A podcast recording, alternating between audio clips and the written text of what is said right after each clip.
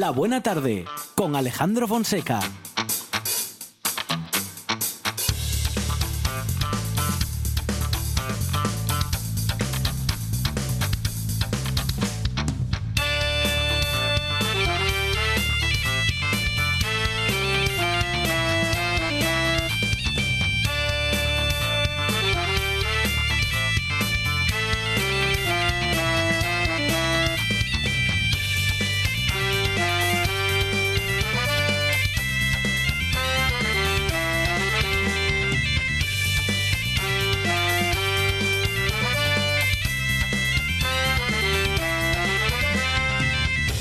Muy buenas tardes. Son las 4 y 7 minutos de la tarde y esta es la radio del Principado de Asturias.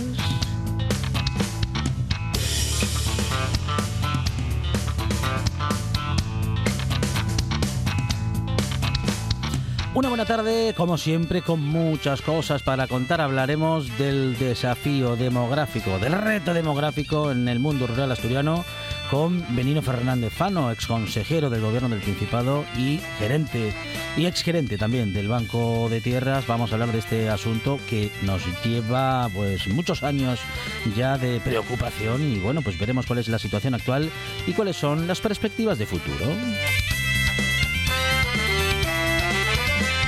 Acercamos al mejor heavy metal y a todo lo que nos propone Gonzalo García en una nueva edición de los jueves vienen heavies, los amantes del rock and roll y del rock and roll más duro, de parabienes en esos minutos de radio.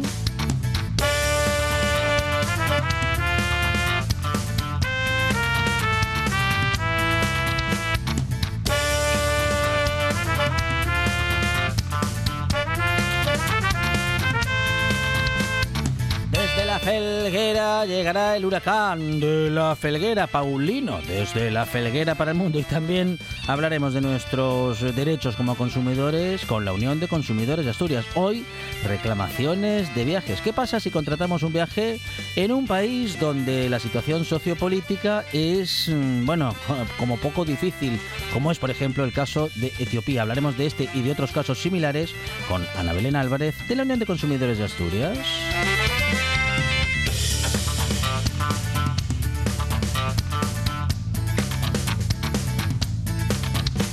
Una edición especial de la canción del verano con Monchi Álvarez y tendremos también las curiosas curiosidades con Gonzalo Camblor en una buena tarde que tiene en la producción a Sandra González.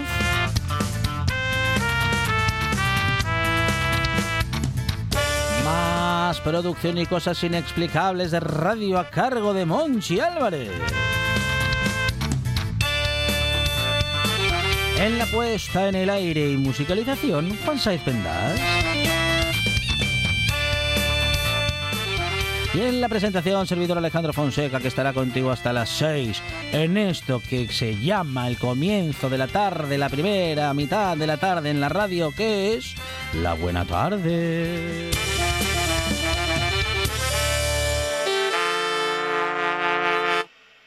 Me gusta la buena tarde.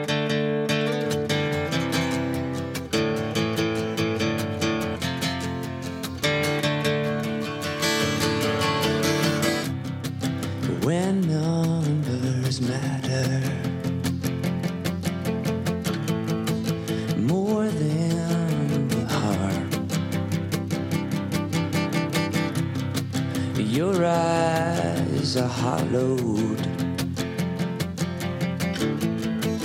and still starts to take control. Capsize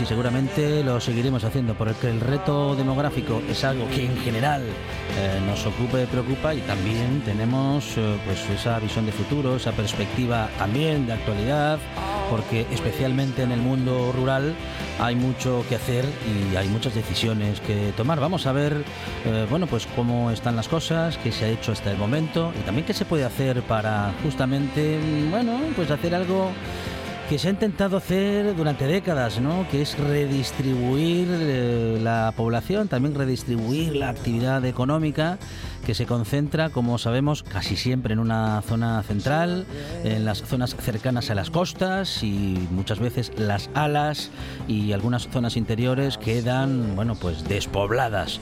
Vamos a hablar del reto demográfico con Benino Fernández. Benino, ¿qué tal? Buenas tardes. Hola, buenas tardes. Exconsejero de Gobierno del Principado de Asturias y exgerente del Banco de Tierras. Bueno, Benino, un desafío, ¿no? Un desafío que seguimos teniendo entre nosotros y que yo no sé si se complica año tras año, pero que en cualquier caso, mm, pues eh, se toman muchas medidas, eh, pero hay que tomar todavía, un, bueno, pues muchas más. Que hay que empezar a explicar las cuestiones de reto demográfico. Y sobre todo en medio de. Eh, te- tenemos un poquito de, problema de cobertura, tenemos un poquito, al- algunos cortes en, la comunicación, a ver si pos- posiblemente pueda eh, a lo mejor moverse un poquitín y encontrar un, un lugar un poquito más estable. Eh, decíamos justamente en el inicio de esta conversación, Benino, que en Asturias tenemos más de 330 núcleos poblacionales con un solo habitante.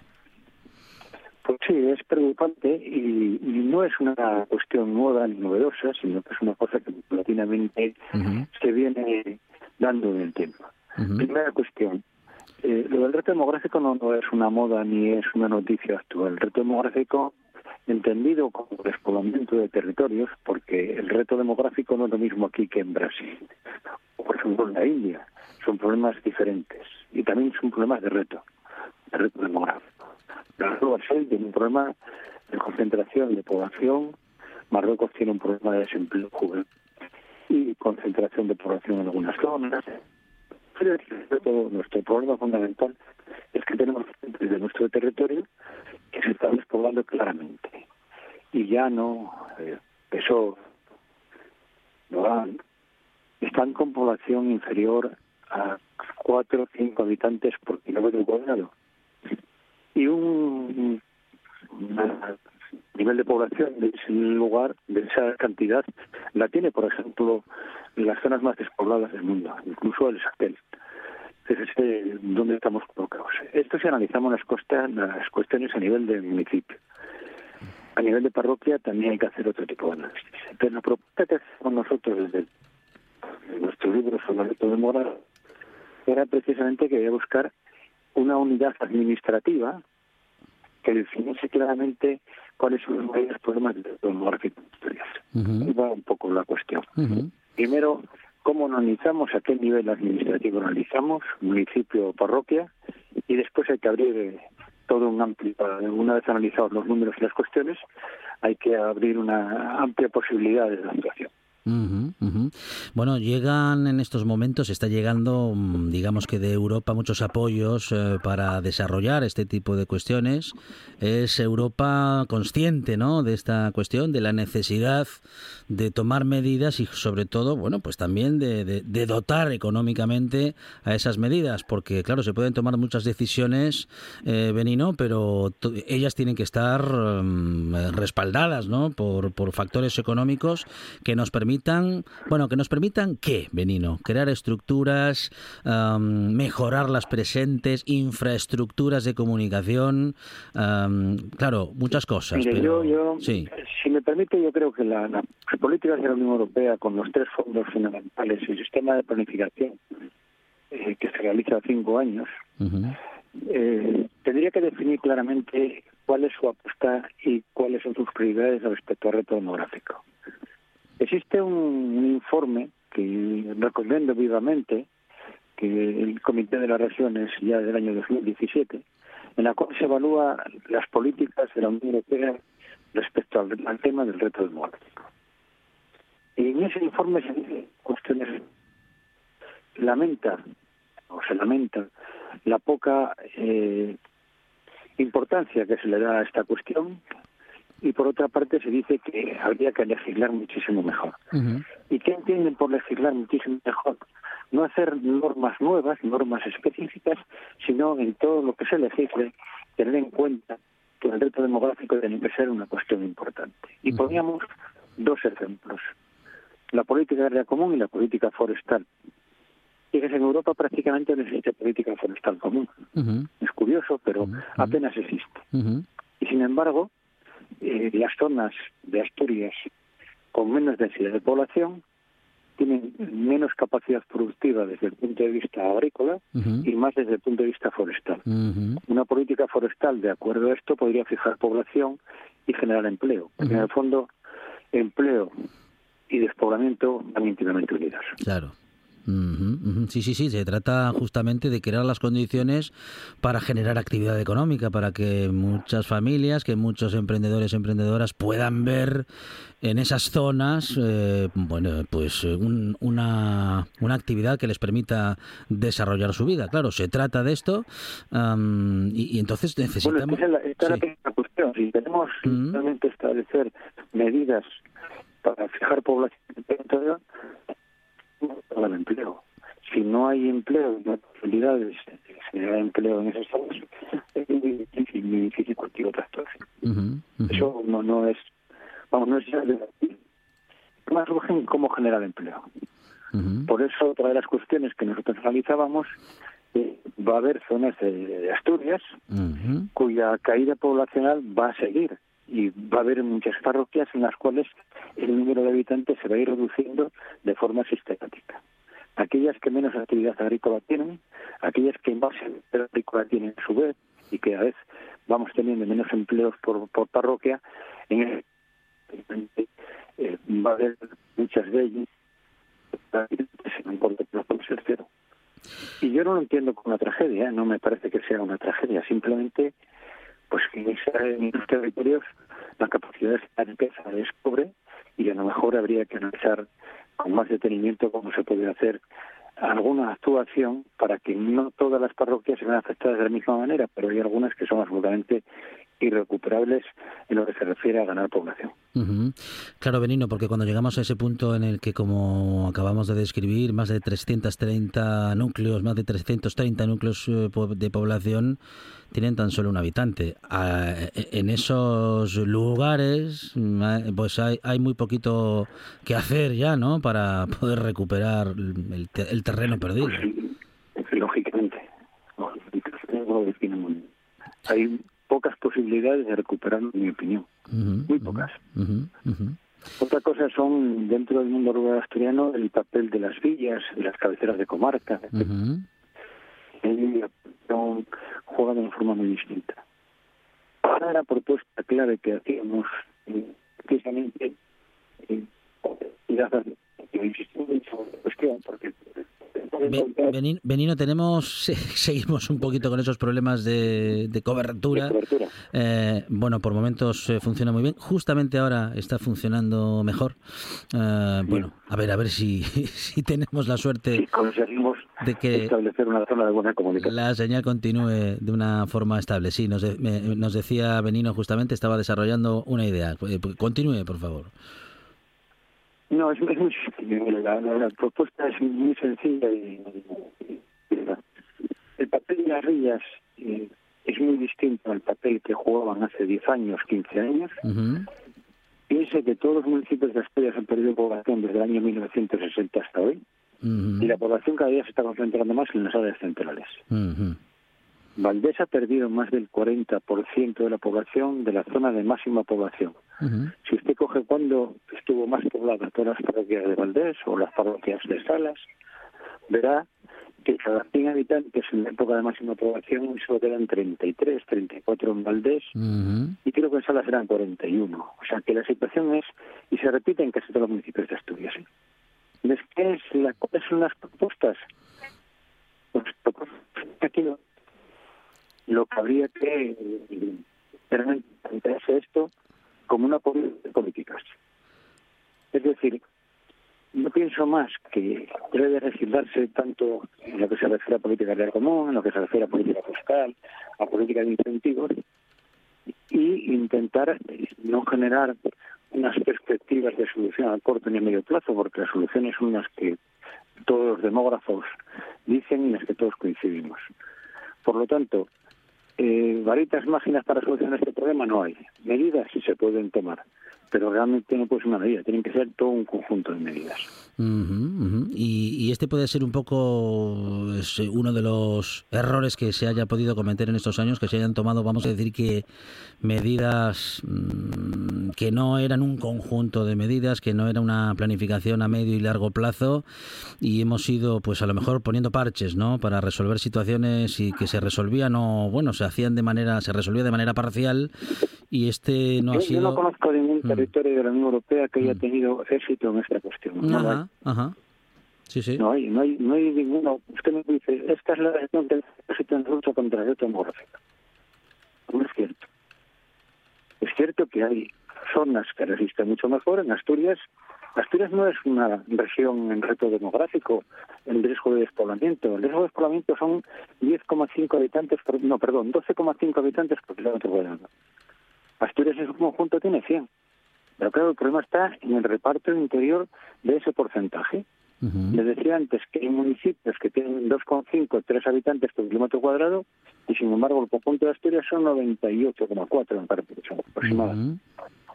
Entonces, claro, la, la cuestión, como se plantea, es que en mi opinión hay zonas que tendrían que tener una acción mucho más específica y mucho más urgente y ahí solo cabe política agraria común y política forestal, en mi opinión, por las condiciones que tienen. En general, los municipios que más empleo agrario tienen son los que mayor problema tienen en lo que se refiere a densidad de población por kilómetro cuadrado. De modo que tener actividad no resuelve todo el asunto, Benino. Si usted tiene empleo de calidad Claro. y generación de riqueza en esas zonas, resuelve mucho. Pero, oiga, la agricultura y, y el sector forestal están como están. Hoy, en los años 80, años 85, una explotación en Asturias con 15, 20, 20 vacas de leche era una explotación de tamaño medio y que podía mantener una familia perfectamente. Hoy esa, esa cuestión ya no existe. Hoy necesitan explotaciones mucho más viables, con muchísima más superficie, con muchísimos más recursos. Y ha roto completamente este valor. Ya no hay una economía de subsistencia, es una economía, ujú. es una actividad económica como otra cualquiera. Y hay que estar ahí. Como dice Benino, no conoce ningún país de Europa que haya logrado resolver esta cuestión. Um, hombre, eh, eh, pensando en países vecinos, eh, uno observa, bueno, no, no que a lo mejor se haya podido resolver completamente el- este asunto, pero sí que se han dinamizado ¿no? algunas zonas eh, con eh, bueno pues con medidas que han permitido que pequeñas explotaciones ganaderas agrícolas o queseras pudiesen tener eh, venta directa al público algo que bueno que en Asturias se empezó a hacer no hace tantos años y que pos- posiblemente tengamos también en la administración bueno un poco por, por por celo de hacer las cosas bien y de seguir los caminos trazados o incluso de ser muy exigentes sanitariamente hablando, a veces, Benino, tenemos eh, pues, ciertos límites ¿no? y, y- y algunos eh, impedimentos para el emprendimiento. ¿Usted que, por ejemplo, eh, los problemas que se han puesto a algunos eh, queseros artesanos de zonas concretas de Asturias eh, serían una solución al problema global? Mm, mm, bueno, no, no, No. bueno, seguramente no, no, no sería un problema, Hay- hay es decir, muchas- una única que solución, Claro. Sí, sí, le Sí. comparto el criterio. Sí, se sí, lo compro. Hay muchas cosas que se podrían haber hecho de alguna u otra manera. Sí, sí. Las IGPs y las denominaciones de origen, el tema quesero asturiano en algunas zonas, si se hubieran tenido mecanismos de comercialización más adecuados, seguramente esto sería de otra manera. Seguramente, seguramente. El tema de la protección de ciertas producciones artesanales, Sí. eh, si fuéramos capaces a, a reputarlas como en otros territorios de Francia, por ejemplo, seguramente algo se habría. Lo que pasa es que piense usted Sí. que en los territorios donde el grave despoblamiento, Mm. existe grave despoblamiento, hay muy poca de esta actividad. Muy poquita. Yo no conozco ninguna que se diga ni en Millán, En Pesós, Ujú. son territorios completamente apartados. Mire, yo creo que las políticas horizontales, políticas agrarias, Sí. al dar subvenciones o que genera ayudas, no llamamos subvenciones, y ayudas a la actividad agraria, pues tendría que considerar que no todo tiene que ser lineal. Y no es lo mismo una vaca nodriza en llanera, por ejemplo, que una vaca nodriza en Campo Caso o una vaca nodriza en Illas. Es, es- esa es una cuestión que habría que, que- que intentar desde el, economía, en la Administración General del Estado, Sí. dar unas cuantas vueltas. No sé si me explico, pero yo eh, entiendo más que las políticas de carácter horizontal Sí. eh, tienen más que hacer que las actividades concretas. Me sumo a su propuesta, ¿eh? Son Sí, sí. actividades que sean capaces de generar actividad, eh, una acción económica, Ujú. fantástico. Ujú. Pero aquí hay políticas sectoriales que tendrían que tener mucho más en cuenta el tema del reto demográfico. Ujú, ujú. Que se está, que se siguen tomando medidas y se sigue legislando sin tener este asunto como como primordial, Benino. Que seguimos, vamos a decir que hablando mucho de algo que nos preocupa, pero que legislativamente hablando no se toma como un asunto primordial y debiéramos ya de haberlo hecho, ¿no? Pero es que yo no creo en leyes concretas. Mire, la ley de desarrollo rural Ajá. que hizo la Administración General del Estado ya es una ley con unos cuantos años y a mí me gustaría que cuantificásemos los objetivos. E incluso cada vez una ley, por ejemplo, usted eh, define, por ejemplo, qué es un municipio rural o qué es una zona rural. ¿Correcto? Sí.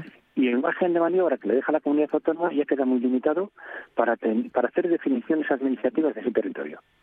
Fíjese qué contrasentido, ¿verdad?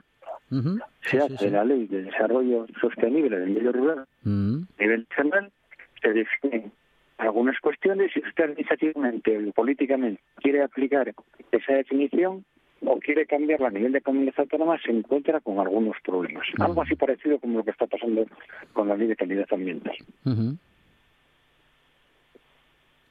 Bueno, son cuestiones eh, que efectivamente, am, como usted dice, tienen que ser tenidas en cuenta a, a nivel global, ¿no? Respecto de decisiones que no sean, como dice, bueno, medidas concretas, porque al final eso se convierte, como decíamos hace un momento, en medidas aisladas o en cuestiones aisladas que no hacen a un, a un cambio, eh, vamos a decir, que más trascendente, más importante y más a medio y largo, Medio y corto plazo. medio y corto plazo. Corto plazo. Am, El concepto este que aplica la Unión Europea en el informe que le mencionaba, ujú, el Comité de las Regiones, el concepto de legislar mejor en materia demográfica, en materia de reto demográfico, yo creo que tiene una partida que debería, una cuestión que debería de analizarse eh, con frialdad.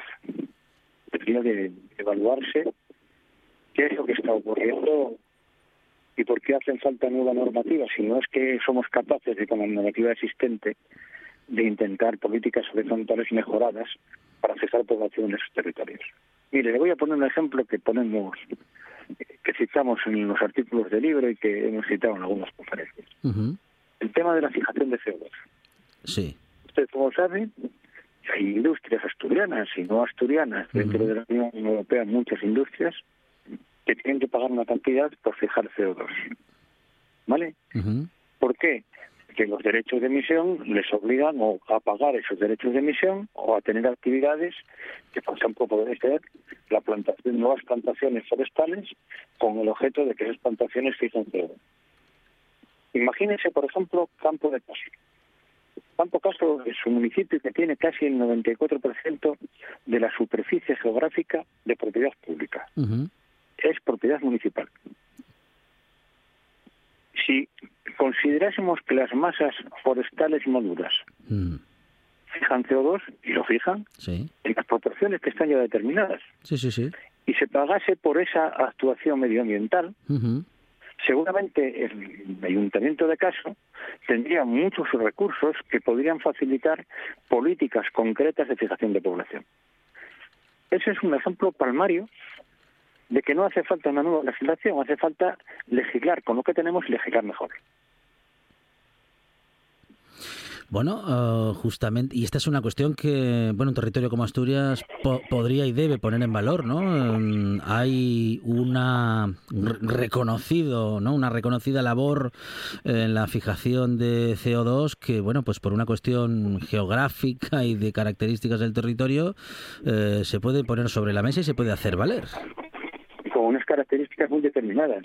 Hay mucha superficie que es propiedad municipal. Uh -huh ya no es generación de riqueza a particulares, que también habría que estudiar esa cuestión, sino a actividades públicas para que pudiesen tener actividades concretas en lo que se refiere al reto demográfico. Pero claro, nuestra legislación y nuestras eh, legislación a nivel de administración general del Estado no concebió esa cuestión como un tema clave para el reto demográfico y por lo tanto no se aplicó. Yo le diría esas superficies tenemos mecanismos y normativas de legislación medioambiental que incluso llegan a recortar derechos a los legítimos propietarios o a los usufructuarios de esa superficie y sin embargo no reciben ninguna eh, bonificación económica, digamos bonificación. Uh -huh. Correcto. Entonces, en mi opinión, hay una serie de políticas que son transversales, que afectan de forma genérica a todo el territorio, que deberían desarrollarse y, y potenciarse si realmente eh, queremos eh, realizar algo contra el reto demográfico. Estamos en eh, comunicación con Benino Fernández, ex consejero del Gobierno del Principado y también eh, de Asturias y ex gerente del Banco de Tierras, hablando del reto demográfico especialmente o específicamente en el mundo rural. Y en este caso, Benino, con especial referencia, que no lo hemos hecho, bueno, sí lo ha hecho usted en, alguna, en algún fragmento eh, de nuestra conversación, pero decía que con especial referencia en este caso al Consejo de, Salas. Um, ¿por, ¿por, qué esa, ¿Por qué el observar específicamente a ese, a ese consejo, Benino? Bueno, es muy sencillo. Sí. Eh, la Fundación eh, nos invitó a presentar el libro de reto demográfico en Asturias, uh -huh. a ponerlo de, de y a mí. Uh -huh. Estuvimos allí en una charla y le sacamos algunos datos específicos del Ayuntamiento de Salas. Muy bien como son la última charla que di sobre esta cuestión, pues tengo los datos frescos, no es por otra cuestión. Uh -huh. Y claro, si está uno en salas, hay que compararse con Marca, que es de donde soy yo, uh -huh. y hay que poner los datos, porque ya sabe usted que nos llevamos bastante bien de salas y los de Marca. Claro que sí, claro que sí. Bueno, bueno, bueno, bueno.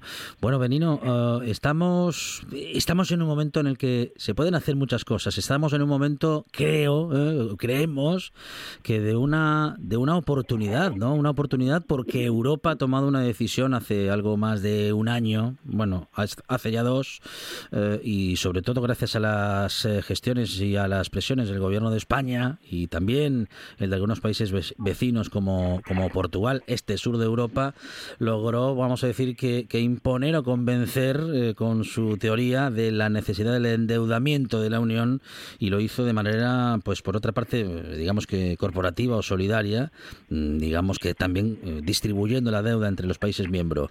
Esto sucede por primera vez y es una oportunidad porque a, tras la pandemia Europa comprendió que sin una inyección de dinero, sin una inyección de liquidez, esto era inviable. Ahí estamos, ahí lo tenemos. Ahora tenemos que aprovechar esta oportunidad, Benino. Pues eh, este es otro factor más. Y los recursos tenemos para hacer políticas nacionales lo que hace falta es clarificar eh, los recursos a medio y corto plazo que vengan de Europa uh -huh. por los fondos Next Generation. Estamos absolutamente de acuerdo con ello.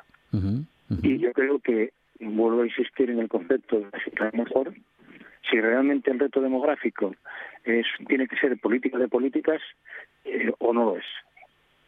Eh, mire, eh, pasa con, con, no solo con los fondos de Next Generation. ¿eh? Usted está recibiendo en España casi 4.900 millones, 4.900 millones, que es más del presupuesto del Principado de Asturias, sí. o era más del presupuesto del Principado de Asturias, para realizar política agraria común. Y sin embargo, en el reparto de los recursos de la política agraria común y a nivel estatal, el reto demográfico le puedo decir que prácticamente no existe. Uh -huh.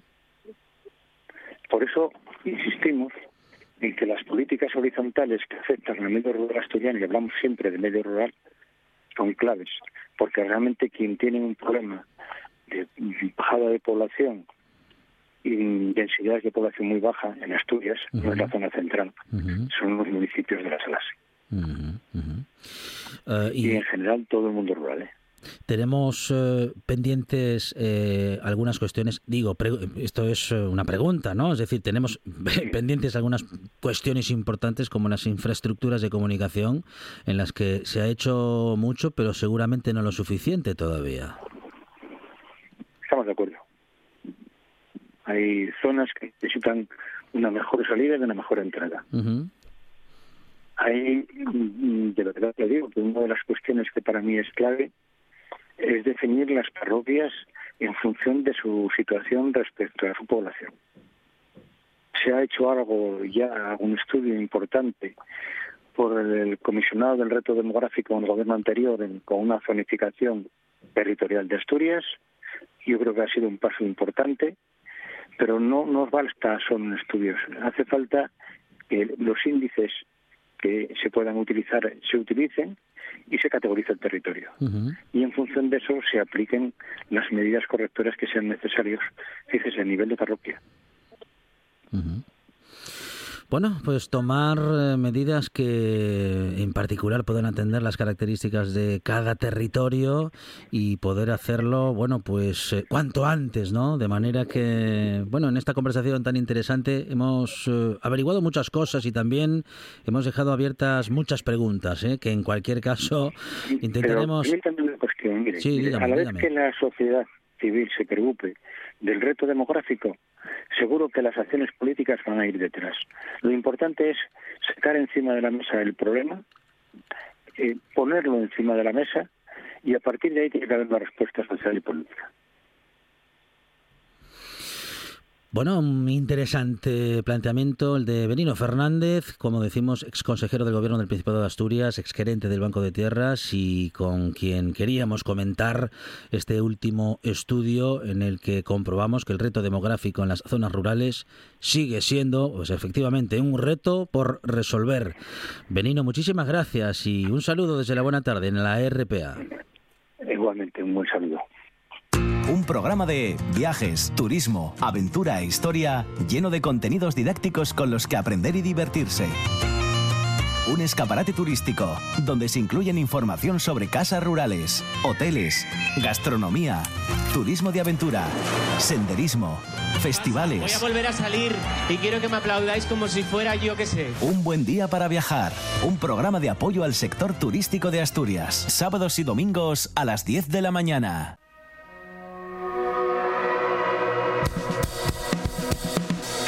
Cosas que pasan en la buena tarde.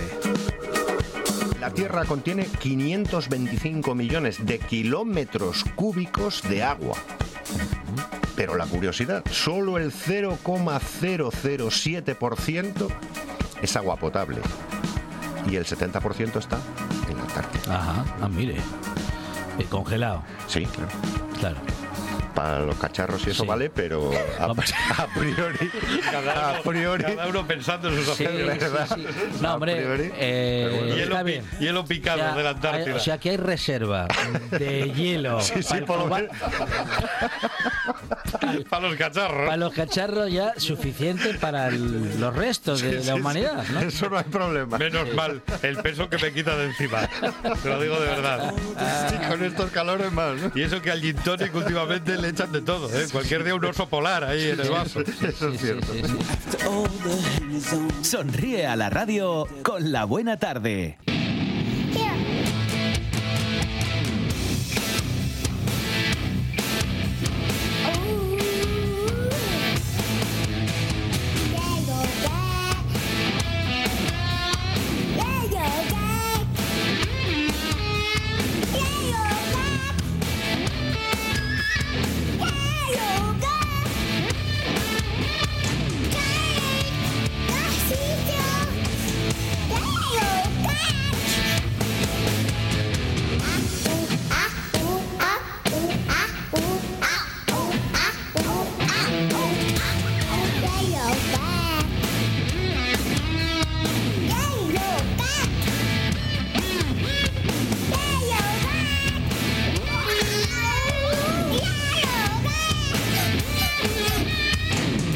Momentos, minutos para el heavy metal, porque los jueves vienen heavy. Zalo, ¿qué tal? Buenas tardes. Muy buenas tardes, Con encantado de estar aquí. Estamos aquí. Zalo, iba a de decir yo que Zalo cañera. 666, que si no, no decía tu apellido. Bueno, no pasa Claro. nada, ¿eh? no pasa nada. No voy, a, no voy a sacar el cuchillo, pero Zalo 666, para que así jugamos con el seudónimo ¿no? musical. Claro que sí. Se lo hacen los directores de cine, porque no lo voy a hacer yo. Claro que sí, hombre, claro. Aquí tenemos un artista con nosotros, claro que sí. Venga, vale. Te compro el. Vamos, te lo compro. Voy a registrarlo. Nada, te traigo. Mira, va a haber un concierto el sábado, que un festival, el Rock Nalón, aquí en Asturias, Sí. en Pravia. Y te traigo música de grupos que van a actuar, aprovechando que va a haber grupos asturianos, grupos de, de España, grupos extranjeros. Y así haya gente que a lo mejor no lo sepa y le pueda apetecer pasarse por allí. Hay acampada gratuita, el precio son solamente 12 euros, ¿vale? Eh, El festival, que son varios grupos, te voy a decir ahora realmente cuántos son y cuáles son. Y uno de los grupos que es el que va a abrir eh, la emisión eh, de esta sección va a ser Insanity, que es eh, en inglés pues como locura, ¿no? Eh, In-Sanity, eh, que realmente se pronunciaría Insanity, Insanity. Bueno, mi inglés es un poco, todavía está un poco oxidado. Aquí sabemos que el inglés no lo manejan los políticos de primer nivel, así que yo estoy un poco libre de, de- de crítica. Bueno, pero ya está, ya, ya, ya está para presidente entonces. Bueno, pero mire que el de ahora sabe inglés, ¿eh? Yo de corrupción sé mucho. Habla bien inglés este. O sea, que yo el, para el político... presi de ahora habla inglés. Sí. Así que te traigo eh, una canción que se llama Searching and Victimized. Es un estilo más thrash metal, un metal más, más cañero, de la hornada más eh, con influencias de tipo grupos como Metallica, eh, Slayer, Megadeth y estas bandas que son un refrito del heavy metal clásico mezclando con el hardcore punk que empezó ahí en el 82, 81, 82 empezaron a germinar esas bandas como Metallica en San Francisco, Overkill en Nueva York y, y en Europa también había bandas como Creator que empezaban en esas épocas también. Entonces, eh, banda de, Avilés, Insanity, Insanity, pues se tenía una maqueta en el 94, que en el 2020 regrabaron eh, con parte de la formación original. Y bueno, van a estar actuando en este festival que digo del Rock Nalón. eh, y empezamos con, con esto a ver cómo suena y os comento un poquitín luego más sobre ellos. Insanity con Searching and Victimized.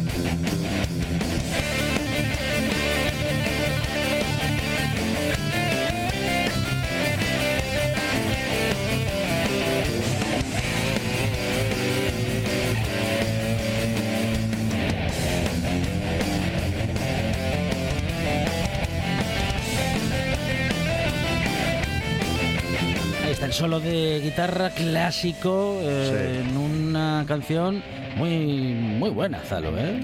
Sí, a ver, es eh, thrash metal, como decía, es una vuelta de tuerca del heavy metal que, que se puede esperar de bandas como Motorhead, Iron Maiden, Judas Priest, pero con ese cóctel Molotov juntando el hardcore punk con, con el heavy metal clásico, ¿no? Y bueno, pues esta es la visión de, de este estilo musical de thrash metal en, en manos de Insanity y por supuesto tenemos ahí guiños, ¿no? En lo comentabas tú, en el solo de guitarra, pues eh, un, un punto de heavy metal clásico, ¿no? Que muchas veces en los momentos de las canciones de estos grupos pues tienen algún pasaje más clásico y en otros aceleran, pisan el acelerador y le dan más dureza a la música, bien sea la guitarra o el, el, el doble bombo o las voces pegando más gritos y distanciándose un poco, desmarcándose de lo que es el heavy clásico, ¿no? Pero siempre encontramos ahí las raíces y los y los coletazos que, que no dejan de estar ahí porque al final es como digo eso, parte un 50%, un 50% de, de la identidad de, de este género, de thrash metal y como mencionaba antes unas bandas referencias pues Metallica o Slayer o eh, Sepultura en Brasil, eh, Annihilator en Canadá y un sinfín de ellas que hay para poder escuchar con cada banda su matiz y su punto de vista.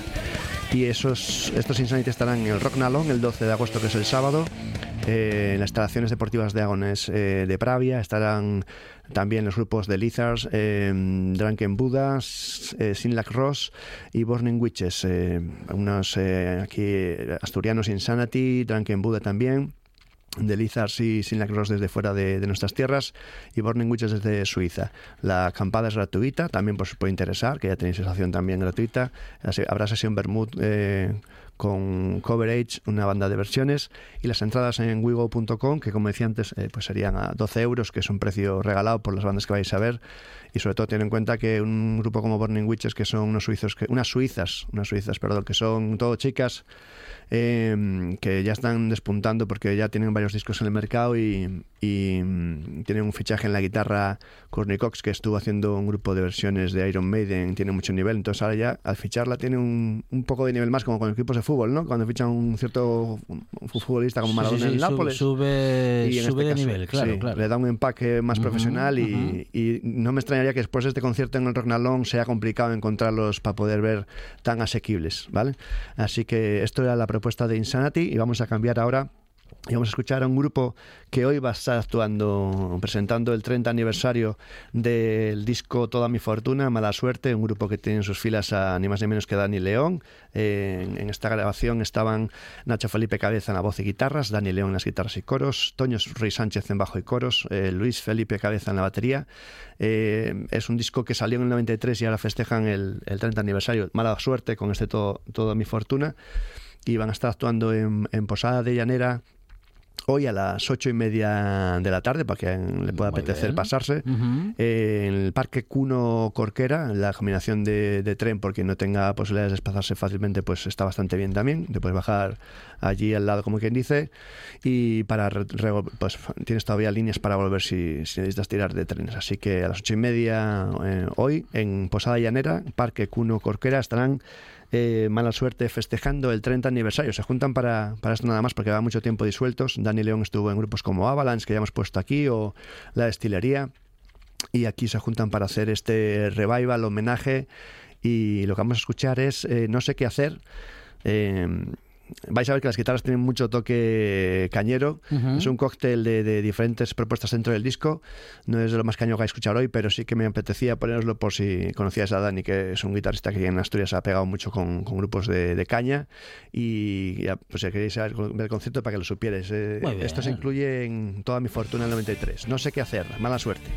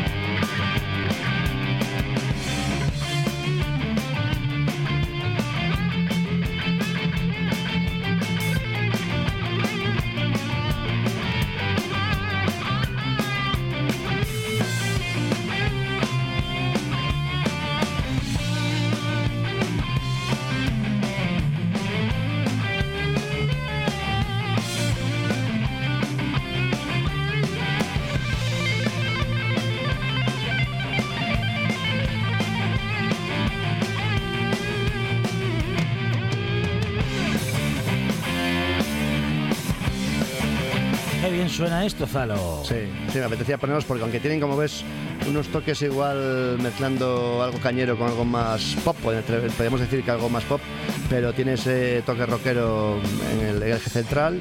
Y bueno, esto lo, ganaron como premio los 40 principales del concurso de maquetas, como muchas bandas que editaron su, primer disco con este concurso. Y pues antes te lo comentaba, ¿no? Pues este vinilo lo compré cuando, cuando las liquidaban pues por 100 pesetas.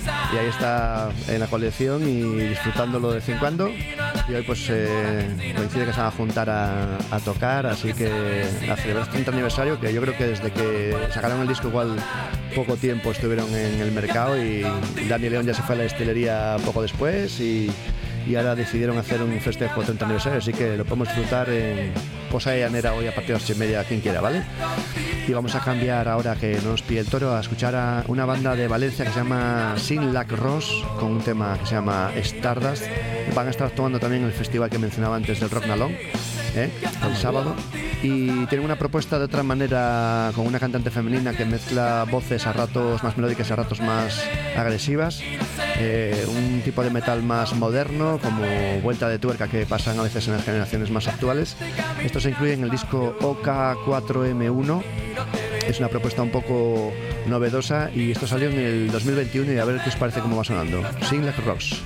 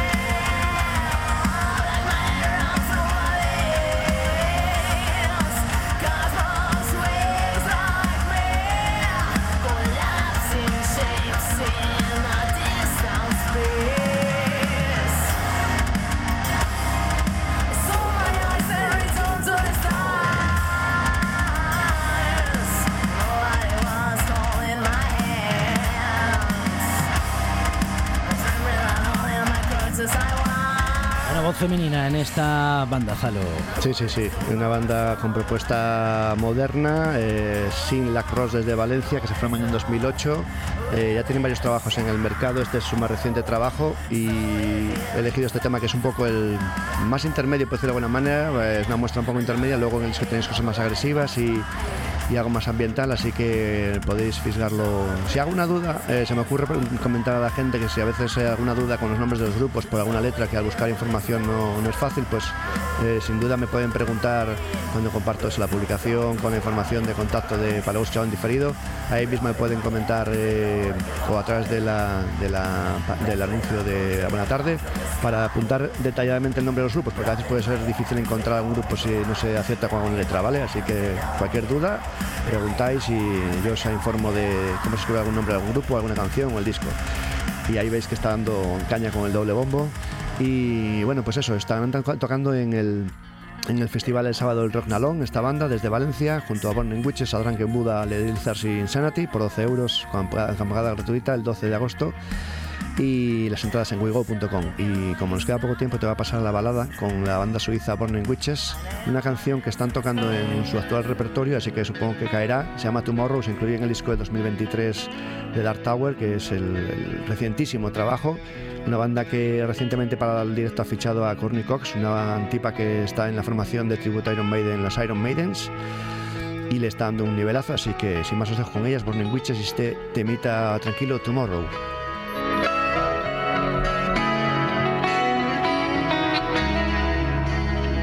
Y con esta canción llegamos a las noticias de las 5 de la tarde, tras lo cual, esta buena tarde sigue.